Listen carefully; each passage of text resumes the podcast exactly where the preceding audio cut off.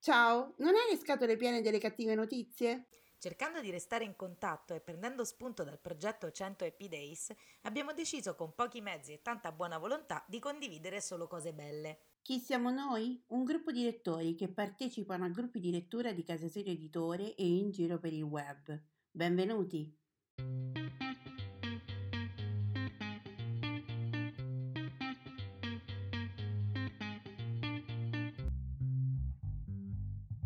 Ciao, io sono Simona e ti parlo da Rocca di Papa. Ciao, io sono Nereia e ti parlo da Barcellona, in Spagna. Mentre facevamo un podcast per Casa Sire Editore, abbiamo dovuto coinvolgere i nostri amici per dare una risposta più articolata a un nostro ascoltatore e ci siamo resi conto che la risposta collettiva funzionava. E così abbiamo deciso di intraprendere questo percorso per rallegrare la giornata di tutti con un buon pensiero. Sono appunti, pensieri sparsi, sfoghi o ricordi, non necessariamente parlano di libri. Sono un modo per sentirsi e lasciare un messaggio in bottiglia a chiunque avrà voglia di accoglierlo.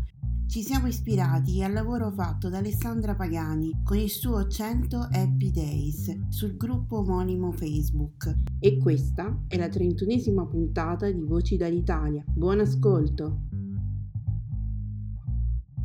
Francesca da Roma. Mi sono messa a riguardare le foto delle vacanze estive degli anni passati vacanze quasi sempre trascorse al mare e in particolare eh, al mare della, della mia isola che è la Sardegna.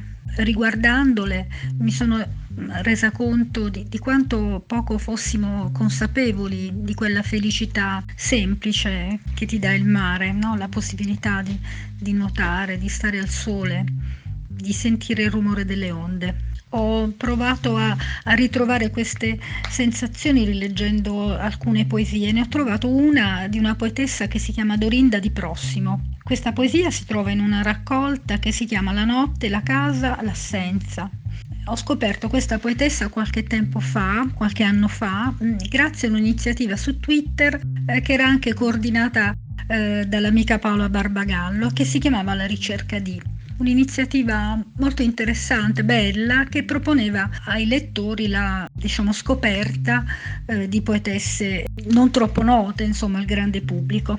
Ho scelto questa poesia che ora vi leggo. Torno dal mare, bianca, innocente, sapida di invisibile azzurro, come a nutrire un capogiro. Il silenzio delle orche al largo lasciate, la cesta di brutti sogni giù, giù, dove s'abbracciano i pesci, dove la luna decide le maree. Un saluto a tutti e forza Bruno e Maria e speriamo di rivederci tutti nella prossima estate insieme. Ciao!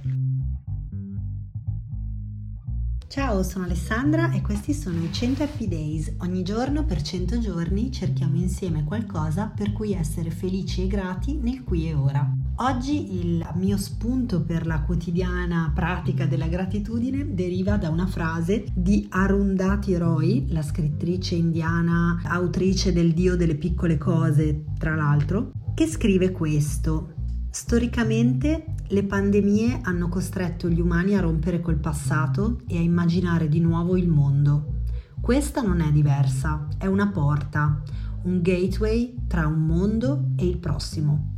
Possiamo scegliere di attraversarla trascinandoci dietro le carcasse dei nostri pregiudizi, dell'odio, della nostra avarizia, delle nostre banche dati e idee morte, dei nostri fiumi e cieli affumicati. Oppure possiamo camminare con leggerezza, con poco bagaglio, pronti a immaginare un altro mondo e pronti a lottare per questo. Allora, questa frase mi è piaciuta tantissimo e oggi esprimo la mia gratitudine per tutte le donne che lottano e si impegnano a generare il cambiamento del mondo, proprio perché è vero che questa pandemia ci butta in faccia chiaramente quanto siamo responsabili del fatto che sia avvenuta e questo non lo dico io, ma lo dice eh, David Quammen, che è l'autore di Spillover, un libro pubblicato da Adelphi nel 2014 e che oggi penso che sia in testa a tutte le classifiche, perché spiega esattamente come funziona la trasmissione da esseri animali tipo pipistrelli all'uomo.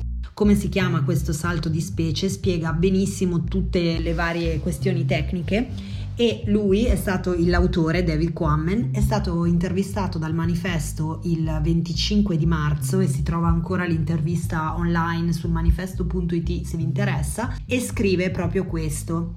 Un'altra cosa che dobbiamo imparare dal virus è che il modo in cui viviamo su questo pianeta ha delle conseguenze, delle conseguenze negative. Noi dominiamo questo pianeta come nessun'altra specie ha mai fatto, ma ci sono delle conseguenze e alcune prendono la forma di una pandemia da coronavirus. Non è una cosa che ci è capitata, è il risultato delle cose che facciamo, delle scelte che prendiamo e tutti ne siamo responsabili. Poi il giornalista gli chiede come vede il mondo dopo il coronavirus, cosa pensa che cambierà per la società e per la vita delle persone e lui risponde dobbiamo fare degli aggiustamenti. Potrebbe essere che inizieremo a ridurre il nostro impatto in termini di clima, di tutti i combustibili fossili che bruciamo, in termini di distruzione della diversità biologica, di invasione dei diversi ecosistemi. Forse cominceremo a avere un passo più attento e più leggero su questo pianeta questo è quello che spero ed è l'unico bene che può venire da questa esperienza. Allora, oggi la mia riflessione è proprio su, su questo tema. Lui è un esperto, questo David Quammen, parla da professore, ma ci sono delle donne come la scrittrice e attivista politica Rundati Roy e moltissime altre che lottano ogni giorno perché il mondo sia un posto migliore e che sono anni, molto prima della pandemia, che si battono perché ci sia più uguaglianza nel mondo, perché vengano rispettati tutti gli esseri viventi, perché noi non distruggiamo il pianeta, eccetera, eccetera. Quindi queste non sono solo delle, dei begli ideali che una persona porta avanti perché ci crede, ma possono davvero cambiare il mondo perché se questo virus è nato da i nostri comportamenti di cui siamo responsabili dalla, dall'inquinamento e da tutto ciò che spiega il professor Quammen, è anche vero che se ci sono delle donne che come noi portano avanti, le lottano per un mondo migliore, questo significa permettere alle generazioni future di vivere in un posto più sano, più altruista, più equilibrato, dove la natura è una nostra amica e non la nostra serva, dove ci cibiamo nel rispetto di tutti gli esseri viventi e ogni essere vivente viene rispettato per la sua unicità. Questo è il mio ringraziamento del giorno a tutte quelle donne che hanno appunto dato e che si impegnano a generare un cambiamento e oggi secondo me ne abbiamo bisogno più che mai perché io credo davvero in quello che ha detto Arundhati Roy, cioè che siamo in una porta, siamo in un momento in cui possiamo decidere se andare avanti nello stesso modo in cui facevamo prima oppure se possiamo lentamente essere più responsabili di ogni nostro comportamento e capire che quello che facciamo ha un impatto vero sul mondo e quindi scegliere di conseguenza. Io spero davvero che questo virus sia appunto la spinta per tutti noi per portare qualcosa di nuovo nel mondo di, di domani. A domani, ciao! Ciao a tutti, sono Marina da Roma. Intanto ringrazio Alessandra che ha tratto ispirazione da un mio messaggio di qualche giorno fa, eh, perché è bello quando la condivisione di un pensiero diventa poi anche condivisione reale di esperienze. Oggi invece eh, pensavo che questo periodo di tempo dilatato ha un vantaggio, che è quello di invogliare a fare cose che in tempi ordinari probabilmente rinvieremmo presi da altre priorità. Che so, eh, metti l'orlo di una tenda scucita, la guardi e ti riprometti di sistemarla. Sì, sì, dopo, lo faccio domani, lo faccio domani e non lo fai mai. Ecco, così io ho rinviato a lungo il restauro di un quadro che ho nella stanza da letto, è la Madonna del Cardellino di Raffaello che ho realizzato io qualche anno fa, l'ho incorniciata e la uso come capezzale. Attenzione, non so dipingere, eh? io ho realizzato il quadro con la tecnica del decoupage, cui un tempo mi cimentavo eh, con risultati poi devo dire anche soddisfacenti, era una delle cose che mi divertiva di più fare. Ebbene, vuoi il tempo, vuoi mh, i traslochi, insomma questo quadro si è rovinato, ha perso la sua lucentezza, ha perso il colore, eh, in qualche punto si è scrostato, ecco, insomma questo quadro necessitava di un, di un restauro. E allora in questi giorni ho approfittato per recuperare dal garage i colori, i pennelli, il flatting e con pazienza ogni pomeriggio ritagliavo qualche ora per ritoccare i punti che necessitavano del mio intervento. Adesso la Madonna del Cardellino è come nuova. Solo che, ecco, la cosa simpatica è che nelle more del restauro io ho tirato fuori dalla carta di imballaggio in cui l'avevo conservata in garage un altro quadro che avevo sempre realizzato io qualche anno fa con la Madonna di Maggio di Filippo Lippi. E così in pratica ho messo quello nella parete della stanza da letto e, e dopo restauro, il restauro della Madonna del Cardellino ho rimballato questo quadro e l'ho messo in garage. E visto che si avvicina maggio dico faccio fare un giro alla Madonna di Lippi. Insomma ho, ho realizzato ecco, un cambio stagione artistico se si può dire così Buongiorno, sono Valeria e parlo da Roma. Oggi voglio parlarvi del mio cocktail preferito. Voi ne avete uno?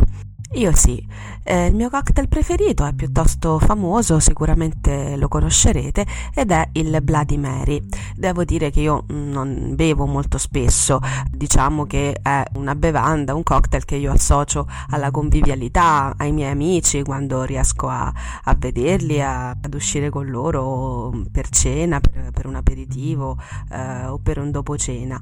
E quindi nell'attesa di eh, tornare a bere con loro qualcosa, una birretta o un Bloody Mary, chiaramente ricordiamoci che, che, è opportuno sempre bere con moderazione e a seconda del, del proprio, della propria salute, ma sempre insomma senza esagerare. Eh, devo dire che mh, in questo periodo, mh, ovviamente ma- mantenendo al massimo una volta a settimana, eh, facendo le videochiamate o anche delle telefonate, eh, mi fa piacere condividere a volte, ecco, quando capita un aperitivo e qualche volta, un paio, un paio di volte mi è capitato di prepararmi un Bloody Mary.